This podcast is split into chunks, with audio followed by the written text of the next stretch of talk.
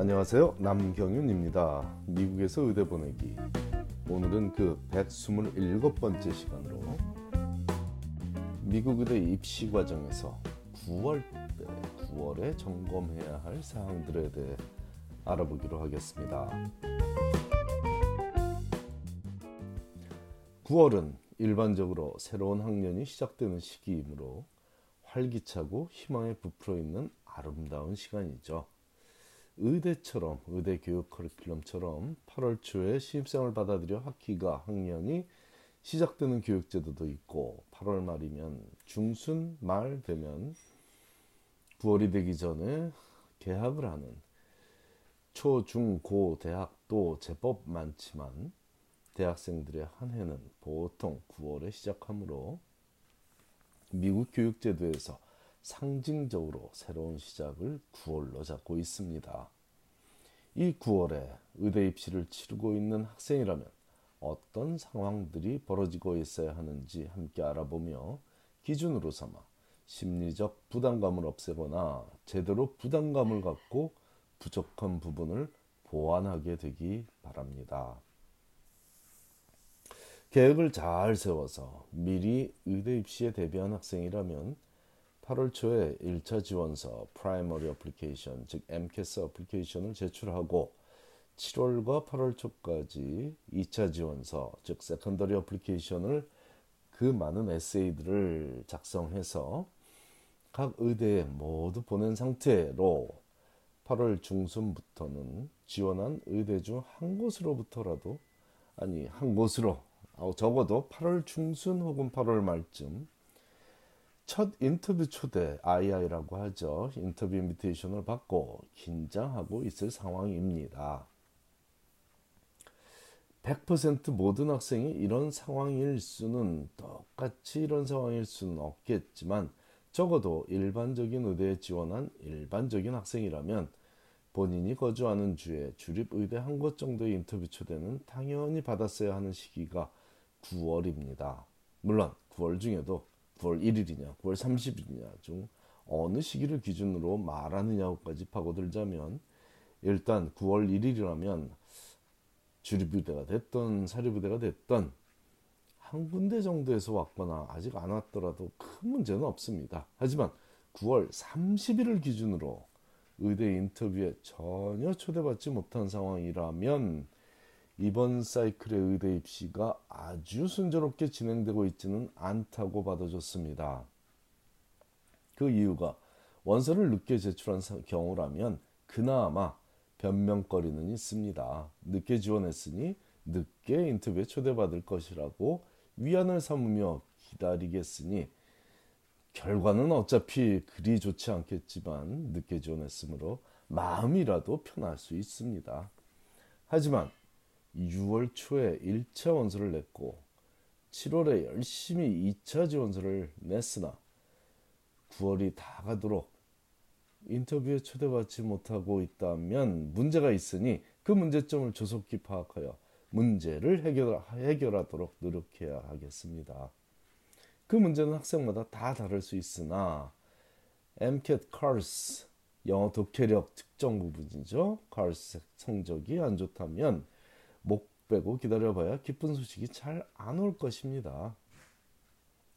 또한 별로 안 좋은 카르스 성적으로 인터뷰에 초대받았다면 정말로 인터뷰 준비를 철저히 해서 즉 내가 누군지 내가 왜 의대에 가고자 하는지 왜 이 학교에 특히 가고자 하는지를 철저히 준비해서 꼭 합격하도록 노력해야 하겠습니다. 카르스 성적이 안 좋은 학생이 예를 들어 30곳의 의대를 지원했다면 3곳 이상의 의대에서 인터뷰에 초대받을 확률은 극히 저조하고 그나마 인터뷰 초대의 실질적 이유가 학생을 위해서가 아니라 의대가 인터뷰에 초대한 학생들의 다양성을 갖추었다며 남들 보여주기 위해 들러리로 초대했을 가능성도 상당히 높으니 인터뷰에 초대받았다고 너무 기뻐하기에는 아직 이릅니다. 차라리 hold 시켜놓는 인터뷰 리뷰를 하고 어플리케이션 리뷰를 하고 인터뷰에 불러서 이렇게 들러리로 부르는 학교보다는 차라리 hold에 됐다고 통보해 준 학교들이 양심적이고 좋은 의대입니다. hold의 의미는 지금 현재 우리가 인터뷰에 부르는 학생들보다는 부족한 부분이 보이니까 좀 기다리고 있으면 우리가 너를 나중에라도 인터뷰에 부를지도 모른다라는 의미가 바로 홀드에 걸렸다, 홀드에 올렸다라는 의미입니다. 그 외에 본인의 1차 지원서에 적힌 15가지의 특별활동 시간들을 가볍게 계산해 보면 인터뷰 초대가 안 오는 이유가 쉽게 보일 수도 있습니다. 뭐 15가지 중에 대여섯 가지밖에 경험을 못 쓴 학생이라면 역시 위험하고 뭐 15가지 근처 가까이 다 적었더라도 대학 4년간 연구실에서 보낸 시간이 총 4,000시간이라고 적은 학생이 환자들과 보낸 시간, 즉 클리니컬 경험을 적은 시간이 400시간도 안 된다면 이 학생은 과연 의대에 왜 진학하고자 하는지 누가 봐도 의문, 의문일 것입니다. 그나마 성적이라도 괜찮고 리더십도 좋아 보인다면 뭐 연구실에 시간을 많이 보냈다 하더라도 인터뷰에는 초대해서 도무지 왜 이런 시간 활용 패턴이 생겼는지 안타까운 마음으로 들어볼 관심이라도 있을 수 있지만 성적을 비롯해 매력적인 부분이 그리 많지 않은 학생이라고 굳이 이런 학생을 의대 인터뷰에 초대할 이유가 전혀 없습니다. 의대에 불합격하면 그냥 알아서 일반 대학원에 진학해 평생 연구실에서 사는 것이 더 어울릴 학생이므로 학생 개인을 위해서도 그게 더 좋고 인류를 위해서도 그런 학생은 의대에 가지 않는 것이 긍정적인 일이 되겠으니까요. 인터뷰에 초대받지 못하는 또 다른 이유는 단순히 대학 시절 학 점이 그리 좋지 않은 경우가 있겠습니다. 만일 한인 학생이 3.6도 안 되는 학점으로 대학에, 대학을 졸업했고 특히 과학 과목은 평균 3, 평균 학점이 3.5에 못 미치는데 MCAT 성적도 간신히 상위 20%에 턱걸이했고 그러니까 80%이라고 불리우는 게 바로 상위 20%죠. 그 턱걸이를 했고 환자와 함께 지낸 시간이 시간보다 연구실에서 보낸 시간이 더 많다면 애초에 의대에 지원한 일이 잘못된 선택이었습니다. 무모한 건지 무지한 건지는 잘 모르겠지만 요행을 바라며 의대에 원서를 내는 학생이 생각보다 꽤 많다는 걸 매년 새삼스럽게 느끼고 지내고 있습니다.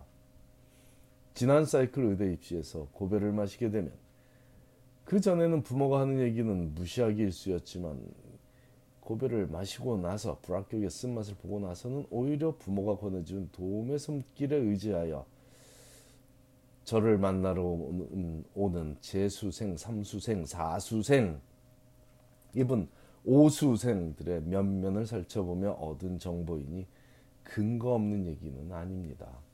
그나마 한 번 실패하고 뭐 두 번이 됐든 세 번이 됐든 한 번 실패하고 전화 아니면 다른 어떤 방법으로든 도움을 받아 결국 의대에 진학한 학생들은 성공 사례가 되겠지만 끝까지 무모하고 무지한 고집을 부리다가 나이 30 넘어서야 그때 예전에 부모님 말씀대로 할 걸 그랬다며 한숨 짓는 학생도 우리 한인 사회에 아주 많더라고요. 장성한 자녀라고 무조건 그 대로 하게 놔두는 것이 부모의 최선은 아닐 수도 있습니다. 무모하거나 무지한 자녀라면 부모가 가르쳐야 합니다. 자녀가 남들이 안 간 새로운 길을 가겠다는 것은 부모가 존중하며 노심초사라도 기다려줄 의미가 있지만 무모와 무지한 자녀 의대 입시에서 제가 앞에서 언급한 그런 이유들이 그런 상황에서 원서를 내는 학생들을 무모하거나 무지하다고 봐도 좋습니다. 그런 학생이라면 그런 자녀라면 부모가 가르쳐야죠. 가르쳐야죠. 그래서 제 칼럼 제목이 제 팟캐스트 제목이 미국에서 의대 보내기로 정해진 겁니다. 모든 학생을 필자가 제가 스스로 지도할 수 없으므로 각 가정에서 각 학생의 박 자녀의 부모가 가르치면 좋겠다는 바램입니다. 위에 세 가지 이유가 인터뷰에 초대받지 못하는 가장 일반적인 경우에 듭니다. 만일 자녀와의 대화에서 위의 세 가지 상황이 감지된다면 과감하게 현재의 삶의 패턴을 버리고 본인의 단점을 보완하는, 방, 보완하는 방법을 추구해야만 합니다. 잡을 그만두는 것도 방법이 될 수 있습니다. 대학원을 다니고 있다면 그걸 굳이 꼭 다녀야 되는지 심각하게 고민해 봐야 될 수도 있습니다. 운이 좋다면 그 보완책이 이번 사이클에 의대에 합격하게 도와줄 것입니다. 서로 그렇지 않더라도 10개월도 채 남지 않는 다음 사이클에서 원하는 결과를 얻게 해주리라 믿습니다. 내년이 되어 9월 보내, 10월 그냥 보내, 11월 어어 하다 크리스마스 보내, 내년이 되어서야 문제점을 찾는다면 아마도 그 다음 사이클에서도 다시 실패하는 입시를, 입시를 겪을 확률이 상당히 높습니다. 왜냐하면 내년이 되면 이제 반년도 안 남은, 아니 6월 1일 원서를 내야 되니 1월 1일에 정신 차린다 해도 다섯 달밖에 남지 않은 시간이니까 다시 원서를 내기에. 자, 올 8월에 지난 8월에 즉 올해 의대 신입생이 된 필자가 지도한 학생들 중에 세 번 이상 혼자서 실패하다 저를 찾아와 도움을 받은 학생이 두 명입니다. 그 두 명이나 된다는 사실이 기뻐해야 할 일인지 안타까운 일인지 잘 모르겠습니다. 한 학생은 세 번 실패하고 저를 찾아왔고 한 학생은 네 번 실패하고 저를 찾아와 결국은 의대에 합격을 해 의대에 다니고 있으니 기쁜 일이라 해야겠습니다. 9월에 점검하여 보완을 시작하는 일은 절대적으로 성공적인 의대 입시 전략입니다. 감사합니다.